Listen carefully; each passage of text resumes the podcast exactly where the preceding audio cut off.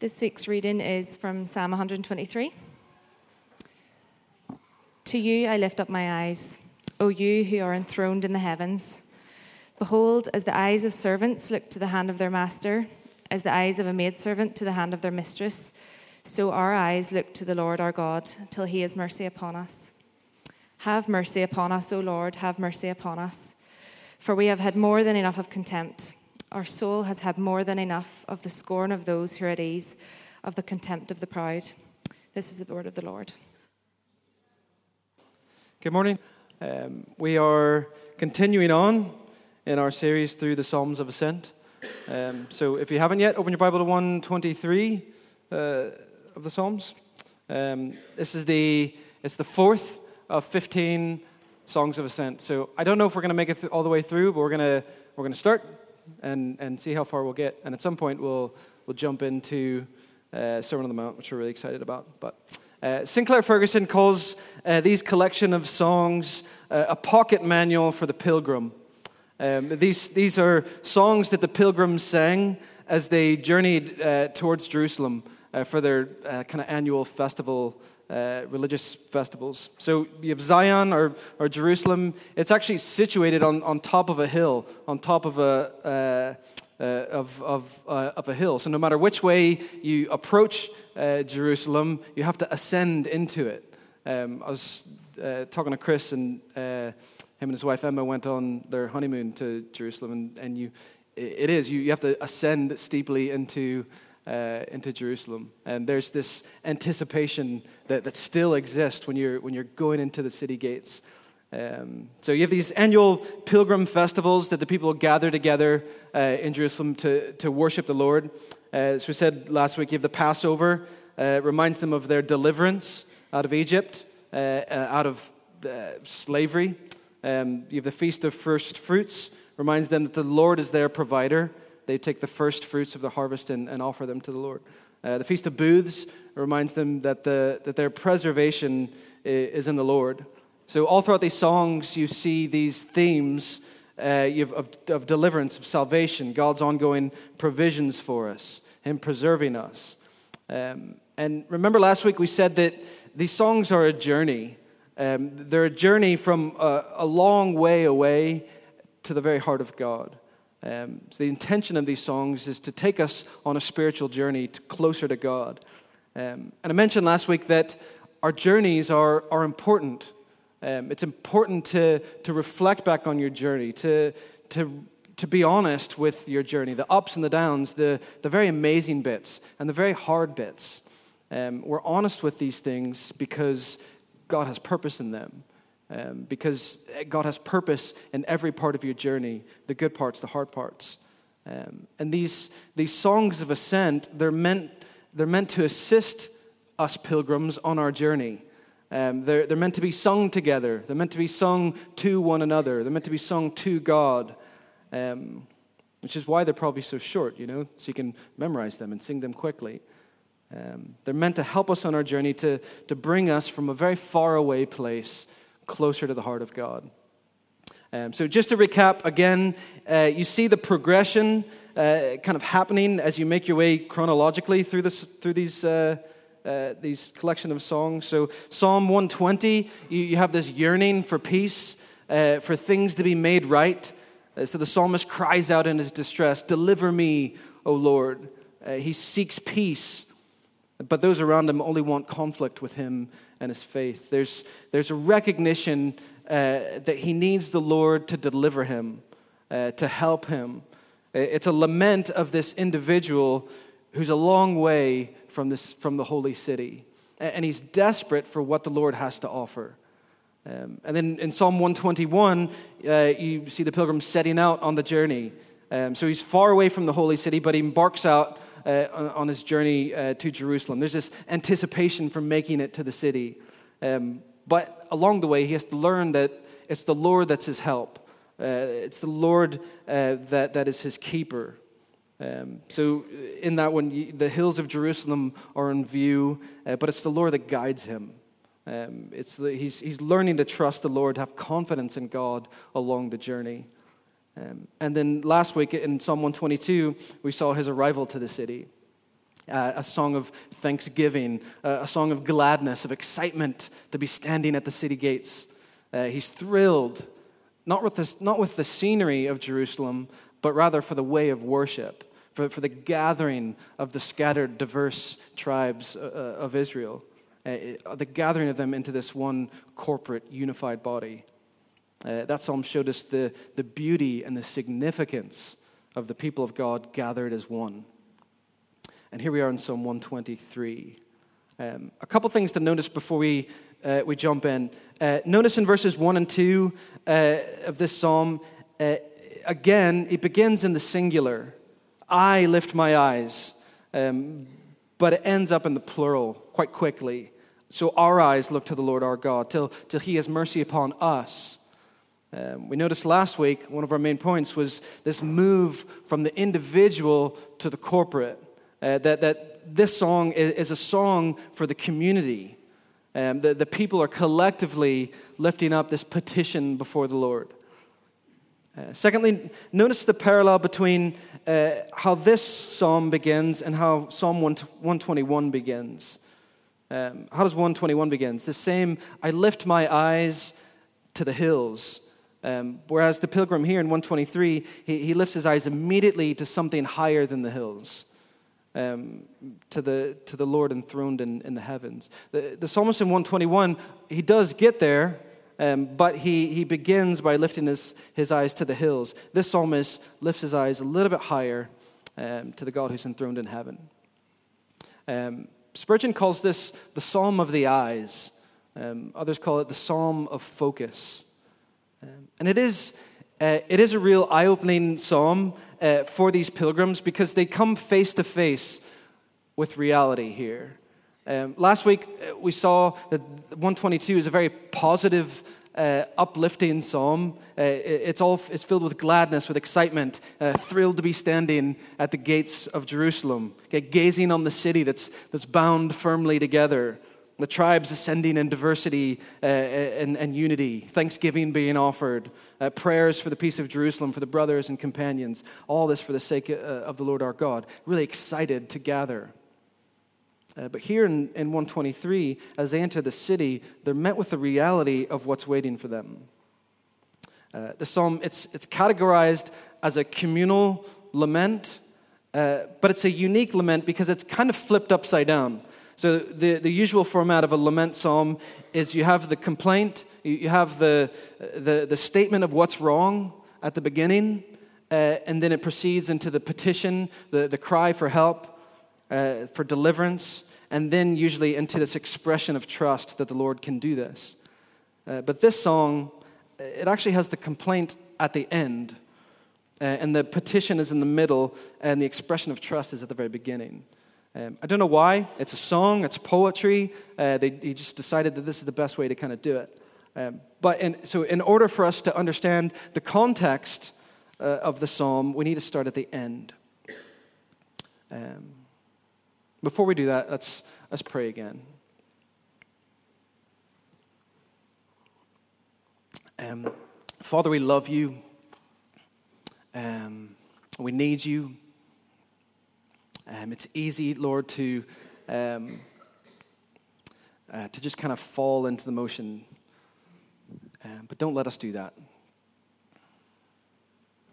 Uh, we've, we've sung, we've prayed, Come, Holy Spirit, come, Jesus, come. Uh, let that be the cry of our hearts, Lord. Uh, Holy Spirit, come and help us. Help us, Lord, uh, help us to see you. Help us take the, the scales off of our eyes again, Lord. May we decrease. May we, may, may we lift our eyes off of ourselves, Lord, uh, and place them on you. Fix our gaze on you again uh, this morning, Jesus. We need your help. Uh, we expect your help.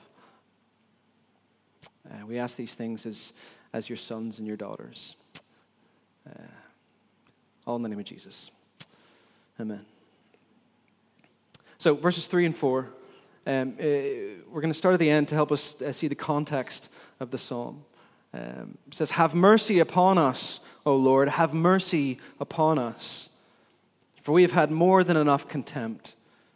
Our soul has had more than enough of the scorn of those who are at ease, of the contempt of the proud. So they've entered the gates, okay? They're filled with gladness, with excitement. Uh, but then as they enter into the city, they find that Jerusalem is, is not this euphoric destination, it's, it's not this paradise. Um, they've entered the city, and, and what are they met with? What kind of people? Uh, verse 4 tells us that these, these pilgrims, these people of God, enter the city of God, but they're met, they're, they, they encounter the proud and those who are at ease. They're met with the contempt of the proud and the scorn of those who are at ease. The context of the psalm is one of contempt. Um, they're, they're experiencing scorn and scoffing. Um, we're not told who exactly these people are that are scorning them, uh, but it, it, it, could be the unfaithful Israelites in Jerusalem, those who have kind of abandoned uh, their belief in God, they've rejected uh, God. Could be unbelieving Gentiles who they're passing. We don't know the exact circumstance, but we know that the circumstance is one of contempt. Um, the psalm again reminds us, just like the rest of the Bible, that this world is not our home, that this age is not our goal. Because our home is, a, is it's not a place where we bear contempt and scorn. But while we are in this world, this is our reality. Um, that, that this is why we need this psalm. It's a reminder that, that God's acceptance of us doesn't guarantee the world's acceptance of us. Remember what Jesus says in 15. He actually says quite the opposite. Um, he's speaking to his disciples.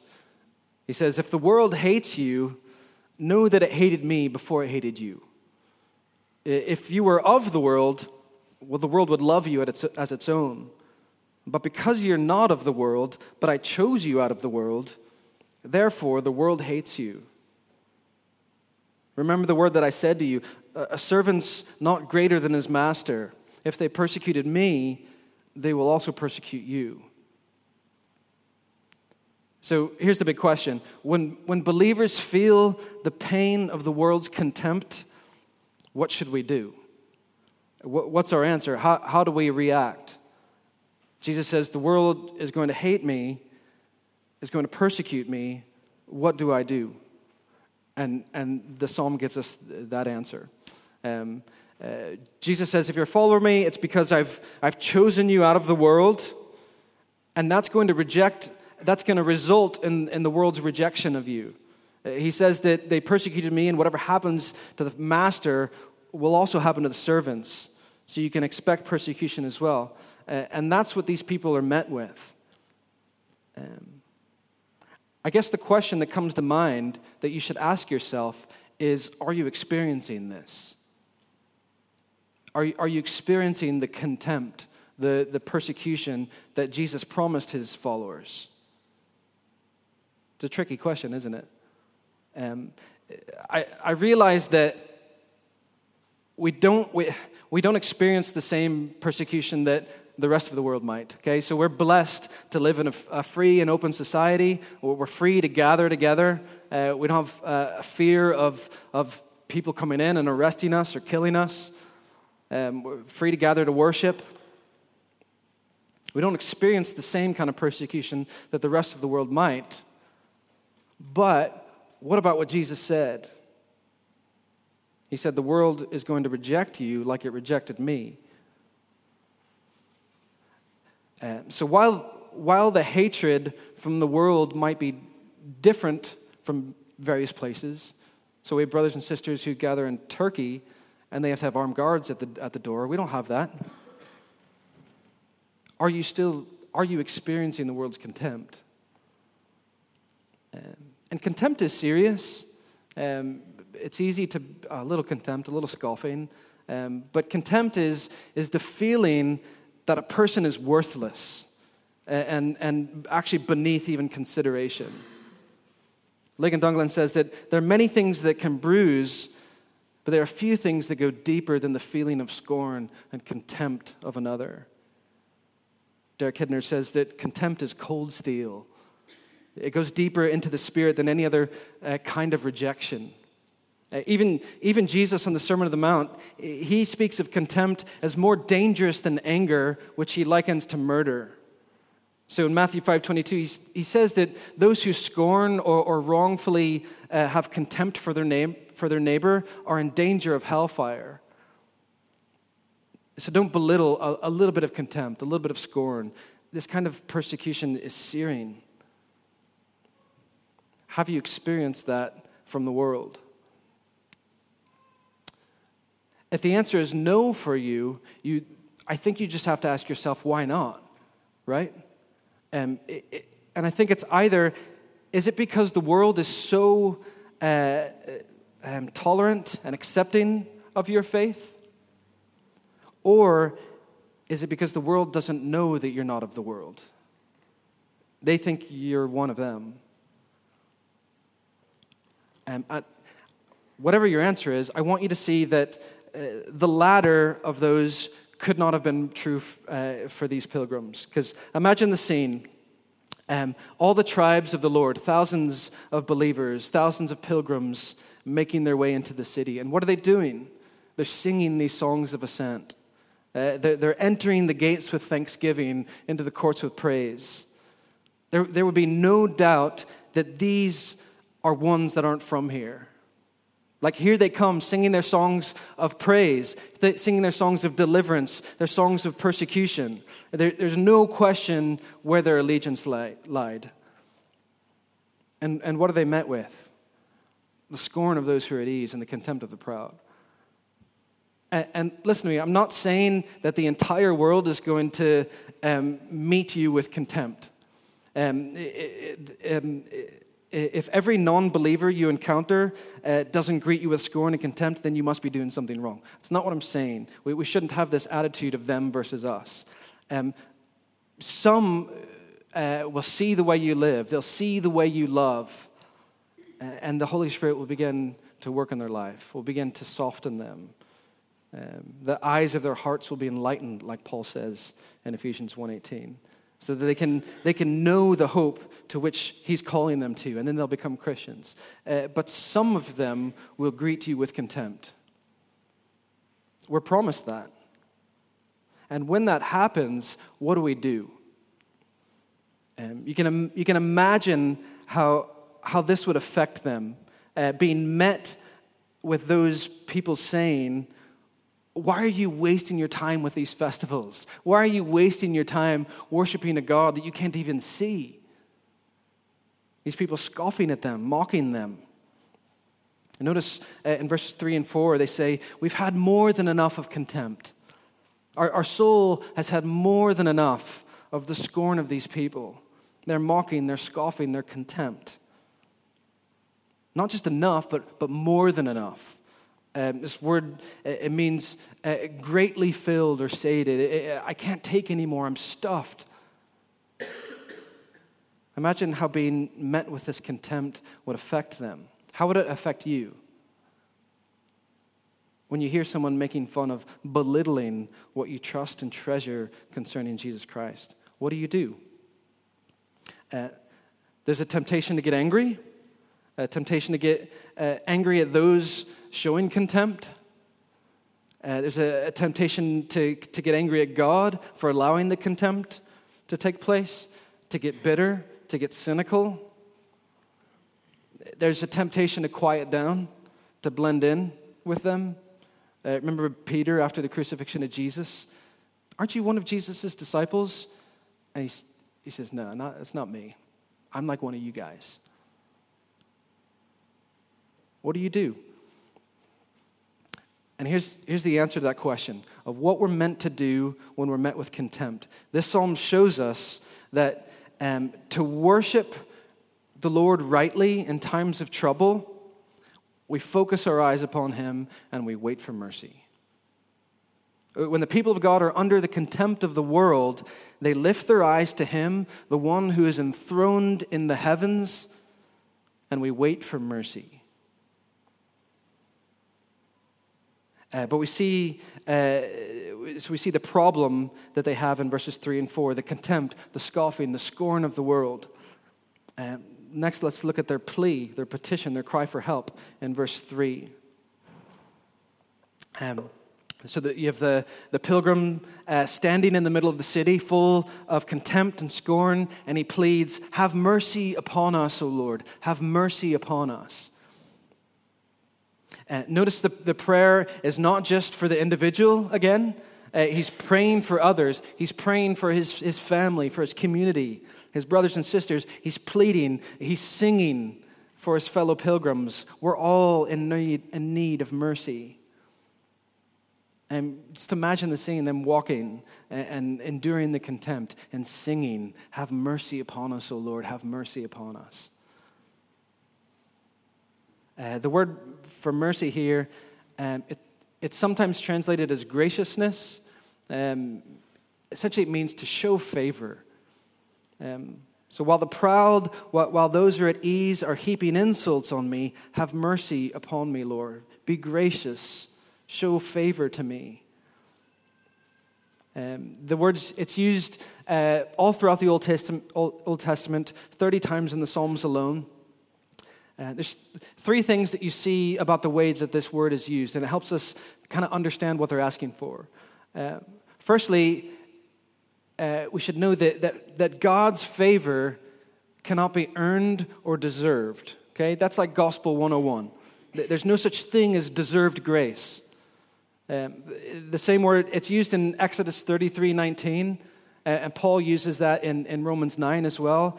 It says, God, uh, God says, I will be gracious upon whom I will be gracious.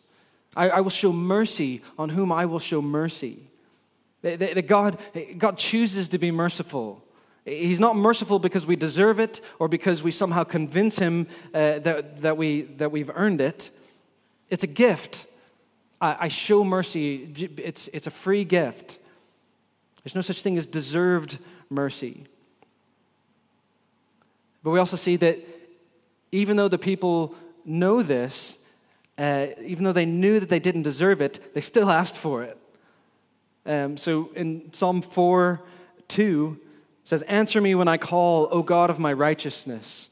You have given me relief when I was in distress. Be gracious to me and hear my cry. Uh, the, I love, again, the, the honesty uh, of their prayers, this urgent plea uh, with, with their father that you can have because you're a son, you're, you're a daughter of, of the king. Be merciful, be gracious, have favor on me when you hear my cry. Uh, thirdly, notice that they didn't just pray for themselves, but they prayed for others. It's a communal prayer. Um, you see this in, in the Aaronic blessing in number six. Um, a lot of you would have said this growing up every week. Okay, the Lord bless you and keep you. The Lord make His face shine upon you and be gracious to you. Have mercy, show favor to you. Um, so this, this favor, it's not earned or deserved. Uh, it's not just for, for you alone, it's for us. But we also see that the Lord is gracious to his people, which is really great news. So if you're going to pray for it, know that he does deliver. Uh, so Isaiah 30, 18 says, Therefore the Lord waits to be gracious to you, and therefore exalts himself to show mercy to you. Do you see the way that they're praying for this relief? They're under scorn and contempt, but they aren't forcing the hand of God. Okay? They're not saying, listen, God, we deserve this. But they knew that God had revealed himself as merciful. And though they didn't deserve it, they cried, Have mercy upon us, O Lord. Have mercy upon us. That's their plea. Uh, next, look at the, their heart behind the plea Look in verse 2. It's further proof that they weren't just strong arming uh, the hand of God, they, they, they, submitted to his will and, their, and they submitted their timetable to him. Um, what you see in verse 2 is, is the heart behind the prayer. They're asking for mercy, for favor, uh, but it shows us how they asked for it. Um, so they, it says, Behold, as the eyes of the servant look to the hand of the master, as the eyes of a maidservant to the hand of her mistress, so our eyes look to the Lord our God till he has mercy upon us. And so you have this metaphor uh, of, of the eyes of the servant looking toward the hand of the master. uh, the maidservant looking towards the hand of, of, of the mistress. And this metaphor between the servant and the master, you could take it a few different ways. Um, have you ever been at a wedding at a really nice uh, place like the Galgorm? Um, here's something weird about me. Um, I, when I'm at a, a, meal or a feast, I really enjoy the food, really enjoy the people I'm with, but I also really love watching the like production of, of the feast. Um, I, I, like watching the waiting staff do their thing. Um, Andrew would tell you, tell you this about me that uh, when we're at a table ordering, I like to watch people place their order. I don't know why. I like watching the, the waiter, you know, uh, write it down. If they're really good, they don't even write it down, they just remember everyone's order. Um, I don't know why I like that, but I do. And, but one of the things that you'll notice about a big feast, like a wedding, uh, where the waiting staff, uh, in order to, to pull off uh, serving hundreds of people, uh, they all have to work as a unit. And you'll notice there's always a, a master of the servants. Um, there's always one person in charge, and the rest of the servants look to the master. Um, the, just a hand gesture tells, tells the rest of the servants it's time for the next course, it's time to clear these, these tables. Um, and this was particularly true in, the ancient East here. Uh, the, the, masters wouldn't even speak that often, just a hand gesture to, to give them orders. So, one way to understand this metaphor of the servants watching the hand of the master is that they are, they are focusing on his hand, waiting for orders, waiting for direction. But that's not how we should understand it here, because in this context, it's the context of, of scorn, of contempt, and the pilgrims are not waiting on an order, they're pleading for mercy. Derek Kidner writes that this comparison must not be pressed. These servants are, are watching for relief not for orders. Uh, looking to the hand of the master for, for relief, uh, waiting for his favor, uh, pleading for mercy. Kind of goes on, he says, they're watching for relief, not for orders, yet servants they are, still loyal, still submissive. And this is the heart behind their plea for mercy. As servants are, are submissive to the master, uh, the maid lives under the authority of the mistress, and that's the metaphor for us. Um, though the providence of God looks different at times than what we would like it to, possibly, we submit to the goodness and the wisdom of the Creator. We, we continue to look, look to Him, fixing our gaze on His hand. And, and this is important. Uh, they look to the hand of the Master submissively, loyally, and patiently. How long did they wait? We hate waiting, don't we? Amazon Prime it, one day delivery. I don't want to have to wait. How long do these pilgrims wait and ask for mercy? Look at the end of verse 2. Our eyes look to the Lord our God till he has mercy upon us, until he decides to show us favor. They're, they're in the midst of contempt, of scorn, of scoffing, would it be, wouldn't it be tempting to just give up? To, to just give in and join the masses? Lord, we've had enough. We've had our, our, our, our full. Our soul can't take anymore. Let's just give in already. And instead, they sing, We will look to the Lord our God until he is gracious upon us. Do you see the, the faith that they must have had that the Lord knows best? Um, we may think that we've had our share, we may think that we've had more than enough. But remember what Paul says in 1 Corinthians 10 13. He says, God is faithful, and He will not let you be tempted beyond your ability. He knows what you need. He knows better than you when you've had uh, enough. And remember that He's working all things for your good. Remember what Jacob said in Genesis 50 to his brothers who showed him contempt, who sold him into slavery. He said, You meant evil against me, but God meant it for good. He's, he's looking back on all the contempt in his life, all the valleys, remembering that journey, all the suffering, And he says, God was faithful through it all. He had purpose in it all, and he used it all for good. So we wait, keeping our focus on him, waiting for favor.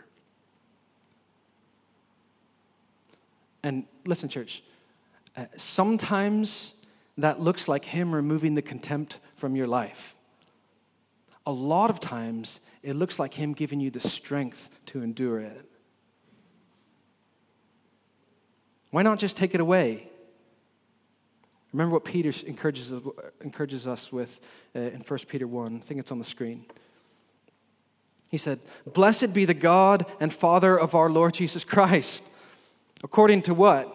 His great mercy, he has caused us to be born again to a living hope through the resurrection of Jesus Christ from the dead, to an inheritance that is imperishable, undefiled, and unfading, kept in heaven for you who by God's power are being guarded through faith for a salvation ready to be revealed in the last time.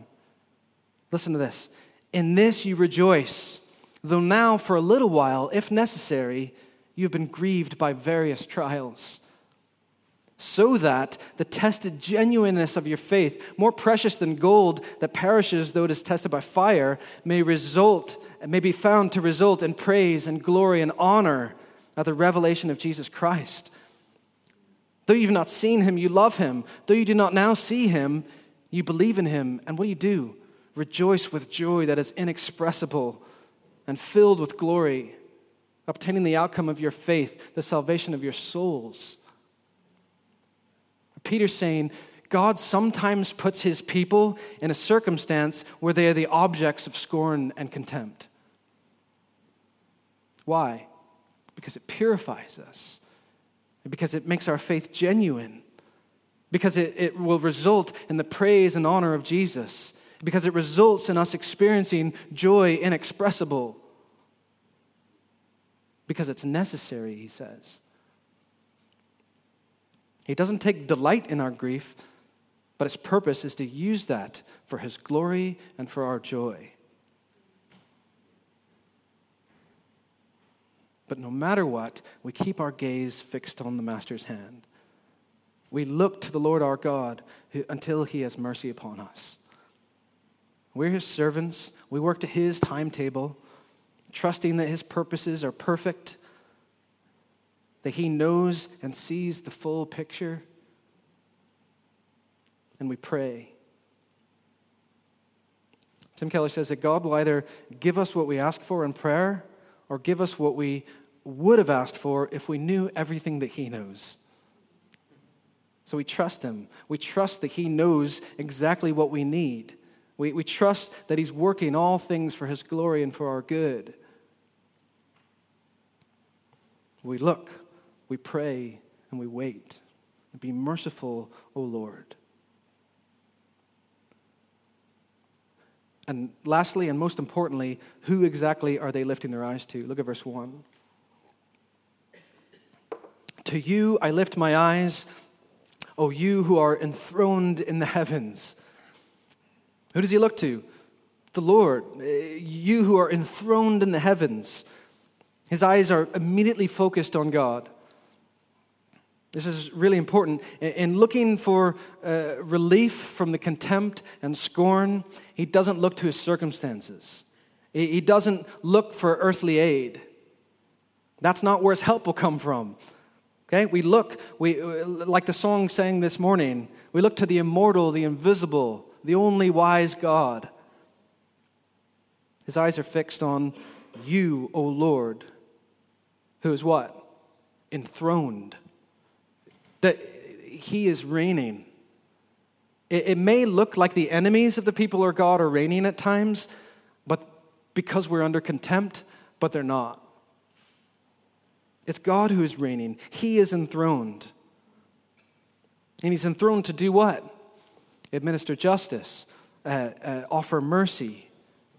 He's, he's the one we appeal to when we're under contempt and scorn. And he's not enthroned on earth, he's enthroned in the heavens.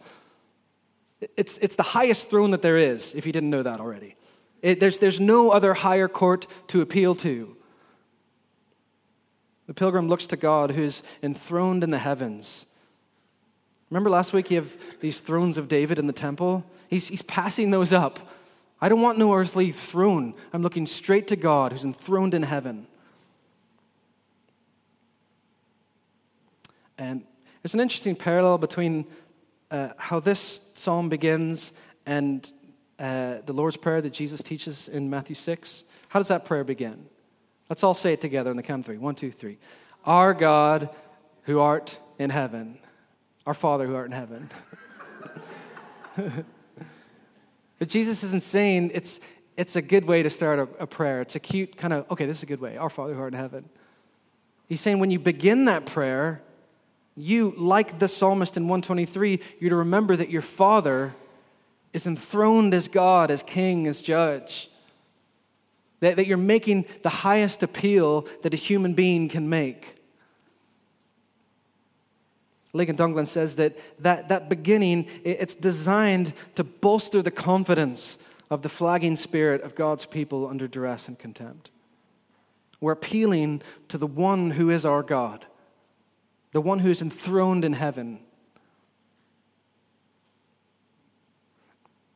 Listen to me, the, the temptation will be to look at those who are scorning, who are scorning, to get angry, to get afraid. The temptation will be to look inward, to wallow in self pity, to become cynical. But notice the prayer isn't to you who are proud and at ease. I lift my eyes. They sing to, I lift my eyes to you, O Lord, you who are enthroned in the heavens. We're not created to fix our eyes on the enemies of the church. We're made to, to behold the Creator of glory. And just as we end, we, we've just come out of Advent, so the coming of the Messiah into the world should be fresh in your mind. And there's a, a tremendous parallel between uh, this psalm uh, and the story of Jesus. Because Jesus' journey also led him to this city, to Jerusalem. He too experienced the scoffing and the scorn of the world. His cup as well was, was overflowing. He, he had more than enough of contempt he too prayed for mercy. Father, if you're willing, remove this cup from me. But this is where the story diverges. Because he was shown no mercy. He didn't hear cry, uh, uh, an answer to his prayer. And in the end, they nailed him to a tree. And he did all of this for you and me. He was shown no mercy so that we might receive that favor instead. He went to the cross so that, so that he might end the hostility between you and God. He died so that, so that we can take our focus off of ourself, off of the world, and fix our gaze on him. Hebrews 12 says, Let us also lay aside every weight and sin which, which clings so closely. And let us run the endurance, the race that is set before us, looking to Jesus, the founder and perfecter of our faith, who, for the joy that was set before him, endured the cross, despising the shame, and is seated at the right hand of the throne of God. Just like the psalmist here says, To you I lift my eyes, O you who are enthroned in the heavens. Fix your eyes on Him, church.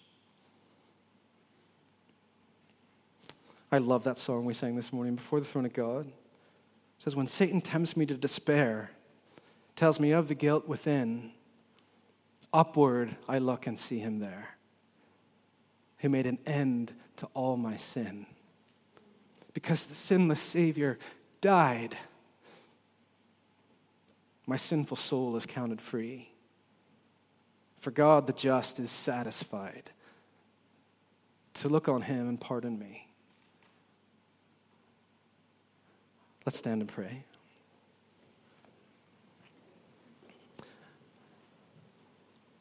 Father, we thank you that, that you are enthroned in heaven. We thank you that you are the, the creator of, of, of heaven and earth. We thank you that, that you exist outside of our circumstances, that you exist outside of, of time and space. Help us to trust you, Lord, that you know the full picture. You know the end. You know how much we can take. But we lift our eyes to you. We fix our, our eyes on the hand of the Master. And have mercy on us, Lord. We thank you for your favor. We thank you, Jesus, for making that favor available to us for free. That's so good. Come, Lord Jesus. I pray these things in your name. Amen. I'm just going to end like we always do uh, with this magnificent meal, uh, reminding us of what he's done for us on the cross, reminding us of, of the way he made this mercy and this favor freely available for you and I. His body being broken, his blood being poured out, him becoming the sacrifice, him becoming uh, cursed on the tree, so that we can look, as, look our eyes to him, so we can receive that mercy, that grace, that favor. We can be without condemnation now, sons and daughters. So come as we sing, uh, rip the bread, uh, dip it into the wine, uh, serve each other. Um, this is an amazing, amazing meal.